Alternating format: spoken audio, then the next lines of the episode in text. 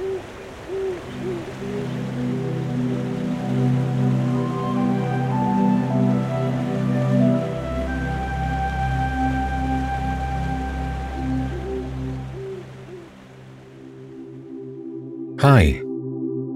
I'm Geoffrey. Welcome back to Nightfalls.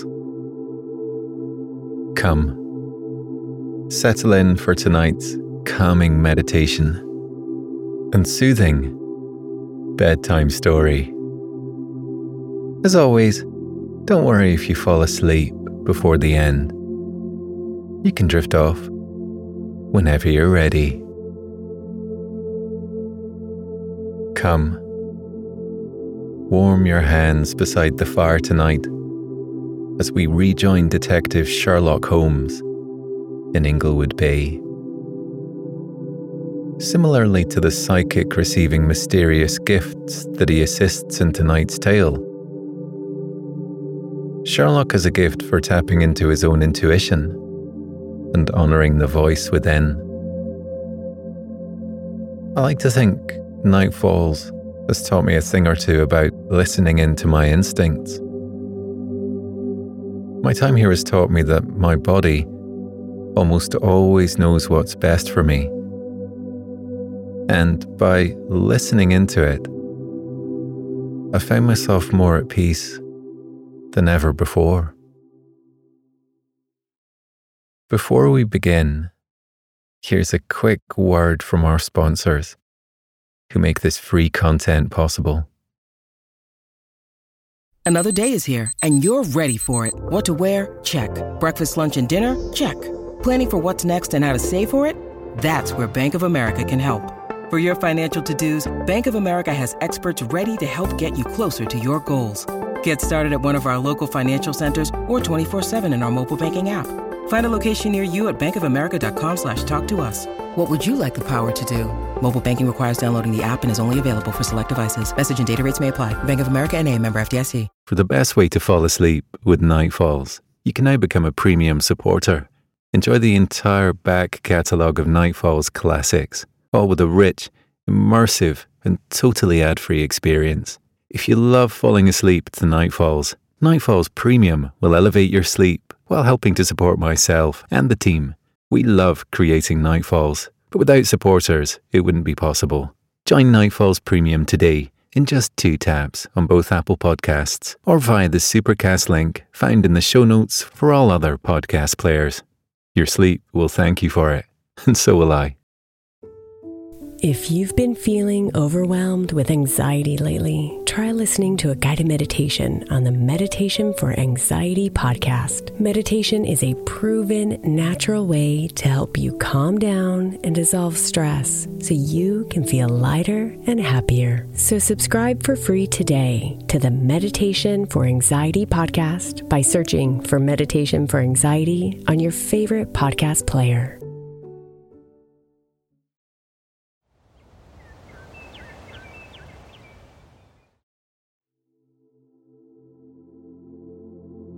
Just before we escape into tonight's adventure, why don't we take a moment to relax and wind down from another long day?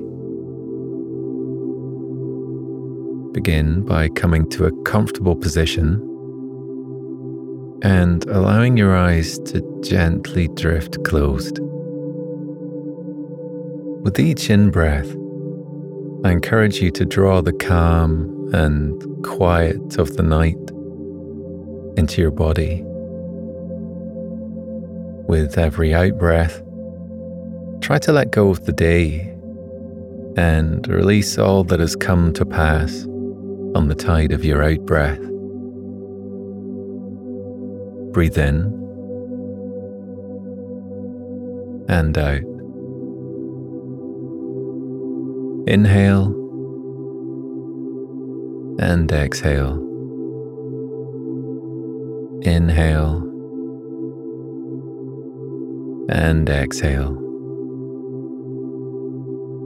Each cycle of your breath draws you nearer to the deep sleep you deserve. With every passing moment, you're drifting deeper and deeper into a state of relaxation. Inhale and exhale. Breathe in and out. Inhale and sigh out in relief. As the weight of the day drains from your body on your out breath, perhaps you find yourself feeling a little lighter. Light enough to release the muscles of your shoulders. Light enough to let your tongue fall away from the roof of your mouth light enough to allow your brow to soften and your mind to drift easily into relaxation. Now, if you're feeling ready, tonight's story can begin.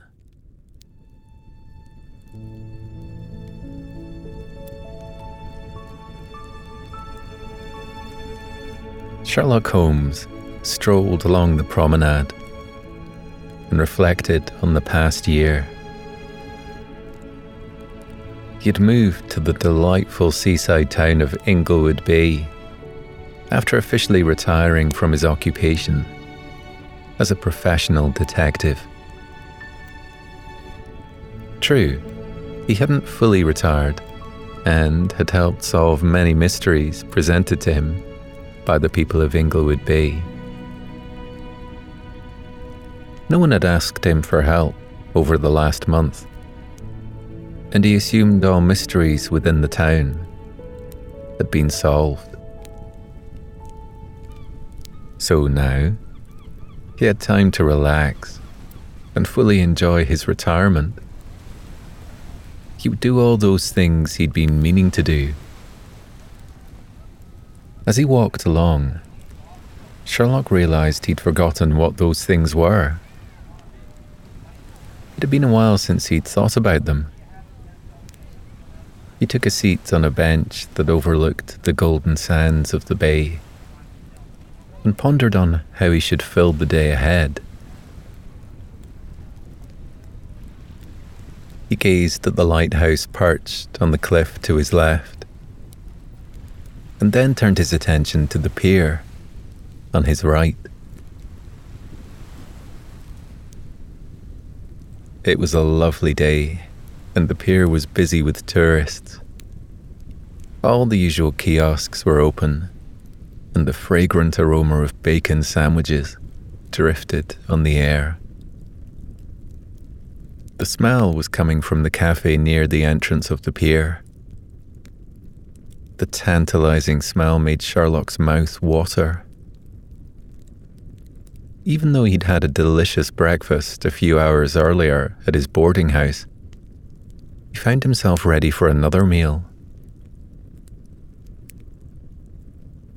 He stood up and walked towards the pier.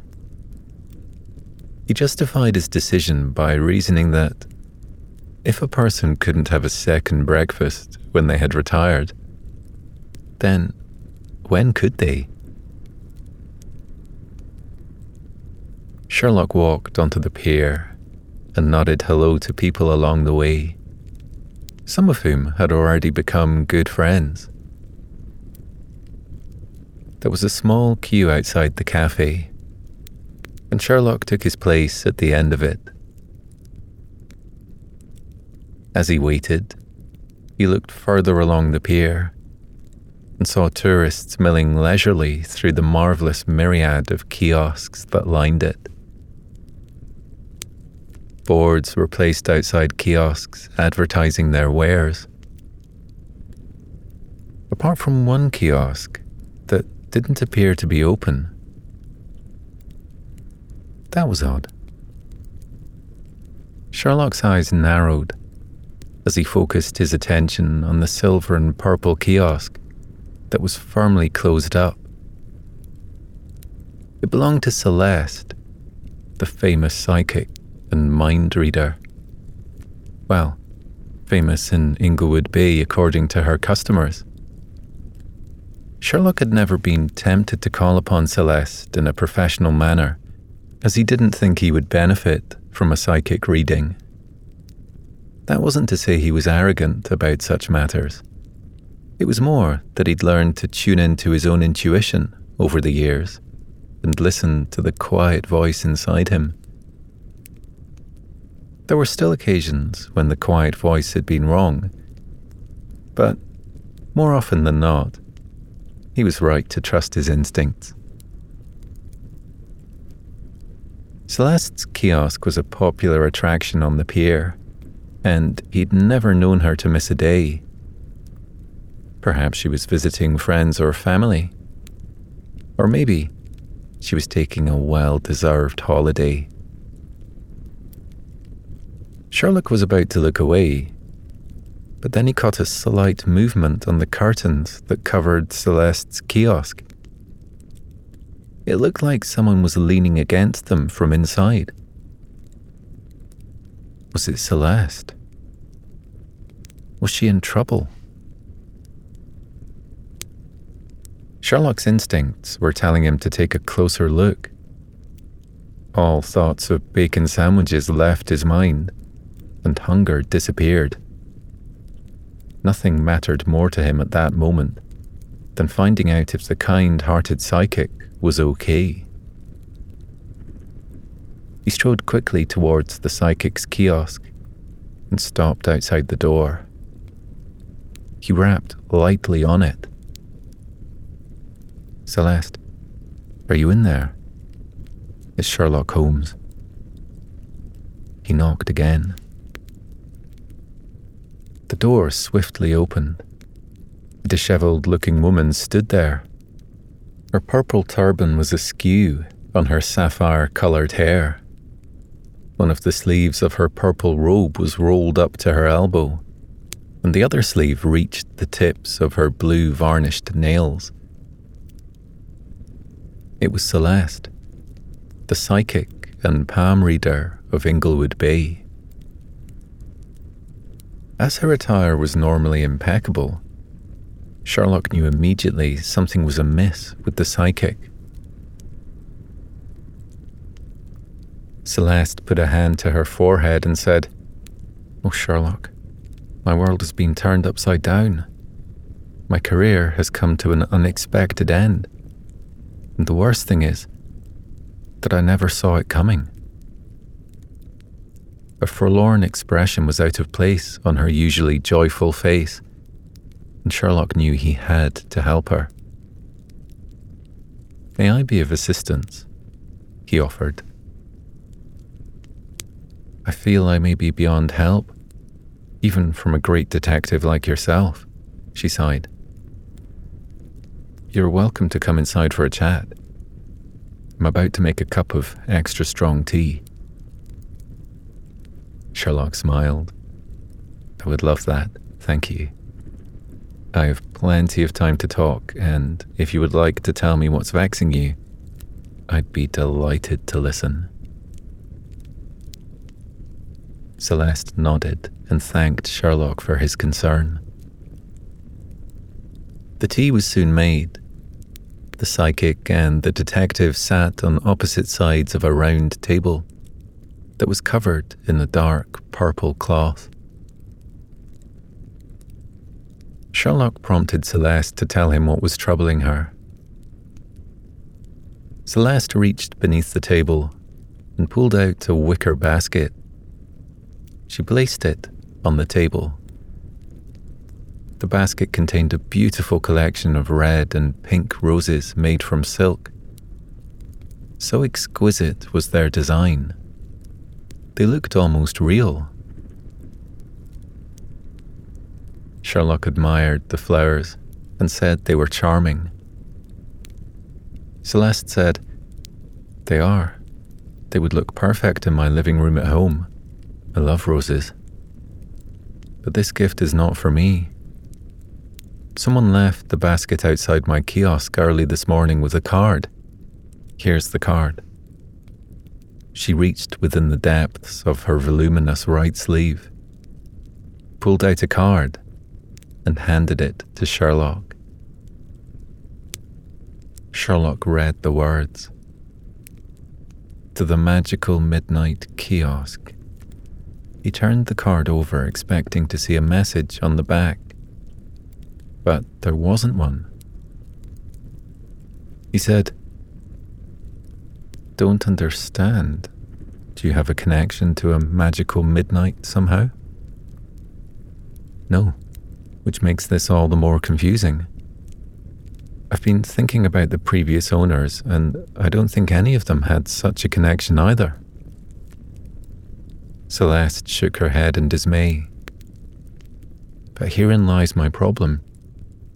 I've tried and tried to use my psychic powers to deduce where these flowers have come from in the hope of contacting the sender to let them know there's been a mistake. But my mind isn't giving me anything. All I'm getting is a blanket of fog. No words and no images. I concentrated my abilities on the card too. But again, I haven't come up with any information at all. I fear my psychic powers have deserted me for good. In a reassuring tone, Sherlock said that if that were the case, he was certain it was a temporary condition, and he'd heard too many compliments about her readings from satisfied customers to think her talent would disappear altogether. He concluded she may be too close to the puzzle, something that had happened to him many times during the course of his career. When that happened, he found it useful to go for a walk and to distance himself from the situation. But I can't do that, Sherlock. I've got readings booked, and my first customer will be here soon. How will I face them? My powers have vanished. Sherlock said, Will you let me help you? I'll find out who sent the basket and who it was meant for, and the problem will be solved. Celeste wasn't sure, and said if Sherlock found the sender of the basket, it didn't necessarily mean her psychic powers would return. Sherlock then did something that he'd never done before. He held his palm out towards Celeste and asked her to look into it. He said, Tell me, what do you see? Do I solve this mystery of yours? Celeste looked into his palm. All the worry on her face melted away like ice in the sun. She smiled. I can see you finding the mysterious sender of the basket, although I can't see clearly who that is. I see something else too. You were meant to come here today and solve this mystery for me. And I can see that you forewent a bacon sandwich to come to my assistance. Is that right? Sherlock nodded. Celeste leaned back in her chair and let out a long sigh of happiness. You're definitely going to solve this mystery. That is a weight off my mind. I can feel my psychic abilities returning already. Thank you. Sherlock told the happy psychic she was welcome, and he would start his investigation immediately. He left the silk flowers behind, but took the sender's card with him. He told Celeste he would return as soon as he had some information for her. She smiled, looking like her old self again. I know you will. Mrs. Brown is waiting outside. Tell her to come in, please. Sherlock left the kiosk and almost bumped into Mrs. Brown, he told her Celeste was waiting for her and held the door open. Mrs. Brown went inside. Bert, the maintenance man, was sweeping the floorboards opposite the kiosk and gave Sherlock an inquiring look. Sherlock walked over to him. Bart inquired about Celeste because he'd noticed her kiosk had been closed earlier. Sherlock said Celeste was fine. Good, Bart said. I like to know everyone is happy. Is there anything wrong with her? Not that it's any of my business. Just a small mystery. In fact, it may be something you can help me with. Do you know who worked at Celeste's kiosk before her? Bart leaned on his broom and thought about Sherlock's question. Celeste has been here for 23 months, and before that, it was the McAlpine twins who worked there. They were retired magicians who set up a shop selling magic tricks and the such like. They hadn't really retired because they would still do performances and shows if asked. Bert smiled. A bit like you, Mr. Holmes. From what I've heard, you haven't fully retired either. Sherlock held his hands up and said that was very true. He couldn't help himself from getting involved in a mystery. He asked Bert if he knew where the McAlpine twins were now. Bert broke into a grin. At a retirement home for magicians. And before you ask, yes, that is a real thing. He gave Sherlock the address and advised him he could catch the train there. It was only two stops away from Inglewood Bay. Sherlock thanked Bart and headed towards the train station. Magical Midnight sounded like something magicians would be involved in. Perhaps it was the name of one of their tricks. The train was on time, and it wasn't long before the great detective was standing outside the magician's retirement home which was a magnificent Georgian style house that was set back from the road. Sherlock walked up to the front door and was about to press the doorbell. But he noticed something strange about it. Trying not to smile, he took a large step to the left, reached over to the doorbell, pressed it, and quickly pulled his arm back. Just as he suspected, a jet of water shot forth from the doorbell.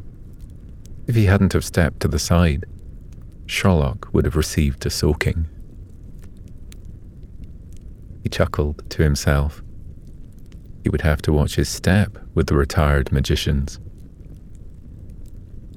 The door was open a clown in full makeup and wearing a bright red suit stood there. Slightly taken aback, Sherlock asked if this was the retirement home for magicians. It is, the clown confirmed. And it's for clowns too. I see you avoided our special doorbell. Well done. Do come in. Sherlock said he was there to see the McAlpine twins.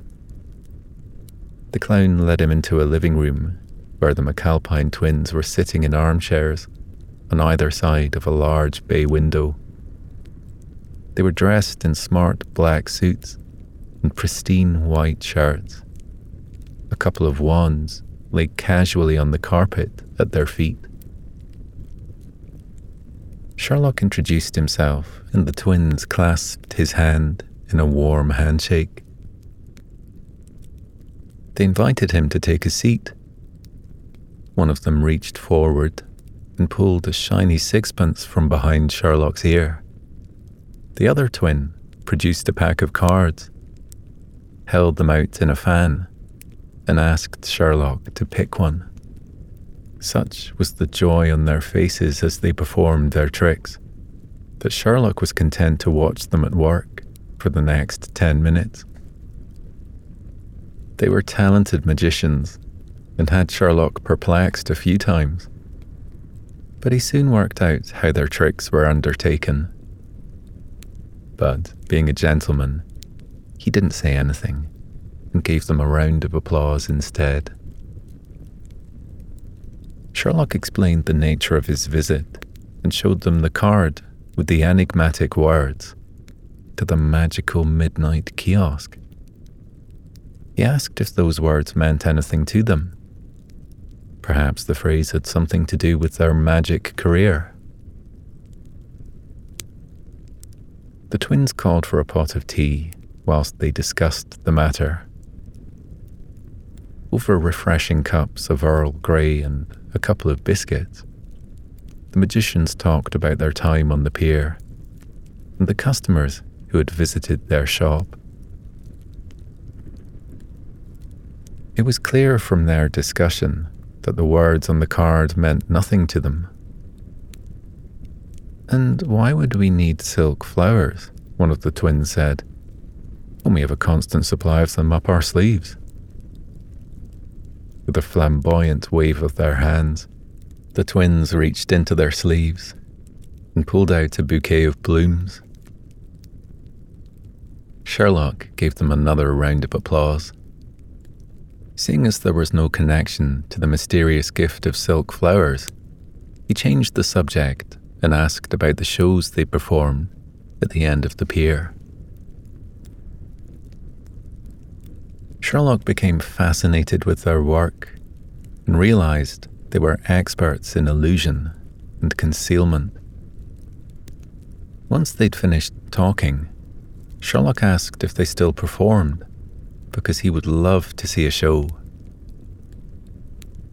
The twins nodded as one and said they put on a matinee performance every Wednesday right there in the retirement home, and it was free to all. Sherlock made a mental note to return one Wednesday to see the twins in action. He thanked them for their time and asked if they knew who had owned the kiosk before them, because the gift could have been meant for them. They didn't know so Sherlock said he would return to the pier and speak to Bert and ask him. The twins shared a look. One of them said, Good luck with that. I don't like to talk ill of anyone, but Bert is the surliest person I've ever met. Never once did he crack a smile when we worked at the kiosk. Sherlock frowned. Bert had always been pleasant with him, and often had a smile on his face. Perhaps the maintenance man was one of those people who didn't like magicians for some obscure reason. Sherlock wisely kept that thought to himself. Sherlock returned to the pier and found Bert in conversation with Celeste outside her kiosk. She was holding something in her hand and was once more looking perplexed. He approached the couple and asked if there was a problem. Bert nodded at Sherlock and said he'd leave the matter in his capable hands. Bert smiled at them before walking away, sweeping brush in one hand. Celeste held up a box. I've received another gift. There's a cake inside this, and another card. It arrived whilst I was on my lunch break. She gave the box to Sherlock and then took a card from her pocket. The words on the card were Sweet memories of our time together. Celeste said, I've no idea what this means. I've just had a chat with Bert and he didn't see anyone delivering the box. To be honest, Sherlock, I think he does know because he was in a rush to get away, which isn't like him at all. I think he might be covering up for someone. Can you look into this too? I know you haven't got anywhere with the other card. I can sense it. She swapped the card for the cake and said she'd keep it in her kiosk. She involuntarily licked her lips. As she entered the kiosk, Sherlock thought he heard the sound of the box opening, but maybe that was just his suspicious mind. Sherlock located Bart and asked who owned the kiosk before the magicians. Ah, that would be Angela Franklin. She was a baker. She lives on the road behind the library, number 25. She still bakes cakes, so follow your nose. Sherlock thanked Bart and walked away. He thought the phrase, sweet memories of our time together, would be perfect for a baker. Maybe the earlier reference of magical midnight referred to a baked good of some sort. Sherlock walked towards the library and then along the street behind it. He was convinced the case would soon be solved. The scent of vanilla and chocolate filled the air, and he knew he was going the right way. He stopped at number 25 and knocked on the door. A pleasant looking woman answered it. She was wearing a floral apron and had a light dusting of flour on her nose. Sherlock introduced himself and explained why he was there. The woman confirmed she was Angela Franklin, but she knew nothing about the reference to sweet memories or a magical midnight. Not to worry, Sherlock said. I'll ask Bert about other previous owners. He's been helpful with information so far. Angela folded her arms. Bert was actually helpful. Well, I never. In all my time working at the kiosk, he never even said hello to me. He must have had a change of heart since I last saw him. As soon as she said the last words, Sherlock smiled. All parts of the puzzle fell into place, and everything made sense. He had solved the mystery. He thanked the baker for her time and returned to the pier. He walked towards the psychic's kiosk. He saw she was waiting outside it. She said to him, I knew you were on your way back. You've solved the mystery. Sherlock cast a glance along the pier and noticed Bert was brushing down a bench in a distracted manner. Can we go inside? Sherlock asked. Of course. Once inside, Sherlock said, The gifts were for you. They're from Bert, who, from what I've gathered, has a fondness for you. Going by his distracted look, I'd go so far as to say he's in love with you. A slight blush came to Celeste's cheeks. Are you sure? But I would know if that were the case. With a soft smile, Sherlock said, Sometimes we can't see things that are right in front of us.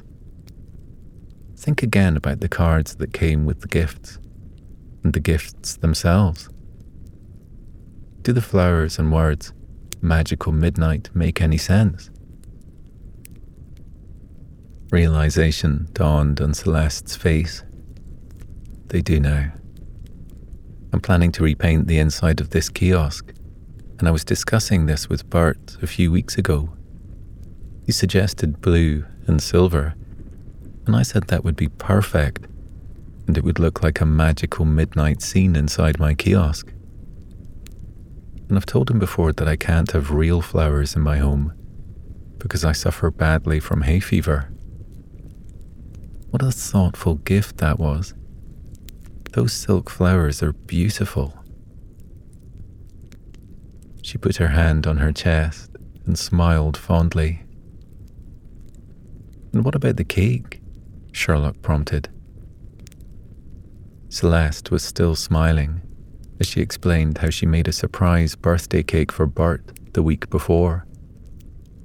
He'd mentioned his birthday not long after we met, but as the date got closer, I discreetly discovered he didn't have any plans for his birthday.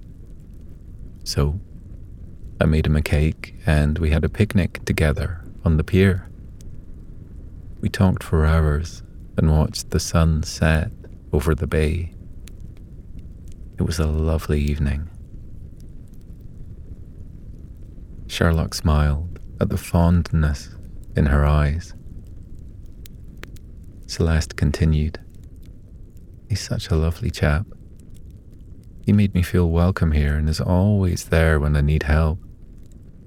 We get on very well and never run out of things to talk about. He's become very important to me. She closed her eyes and took a deep breath. When she opened them, she said, I can see a lot clearer now, Sherlock. I'm in love with Bert, and have been for a while. I just couldn't admit it to myself. And I know why he hasn't admitted to sending these gifts. He's too shy and thinks declaring his feelings would ruin our friendship. I need to talk to him. I can see we have a bright future ahead of us. Celeste thanked Sherlock for his invaluable help and invited him to stay for a while in the kiosk. He could help himself to a slice of chocolate cake, and the kettle had not long boiled so he could make a cup of tea to go with it. Sherlock took her up on her offer. Before Celeste left, she gave him a long look and said, Don't stay here too long. There's someone heading to your boarding house who needs your help, and I can sense many more people are to follow. You're going to be busy, Sherlock Holmes. She gave him a wave and left the kiosk. Sherlock sat down and leaned back contentedly in his chair. The sound of the sea drifted towards him. Happy chatter came from people outside. Inglewood Bay was the perfect place for him to spend his retirement. He laughed softly. Who was he kidding? He hadn't retired at all. And he never would. Not when there were more mysteries to be solved.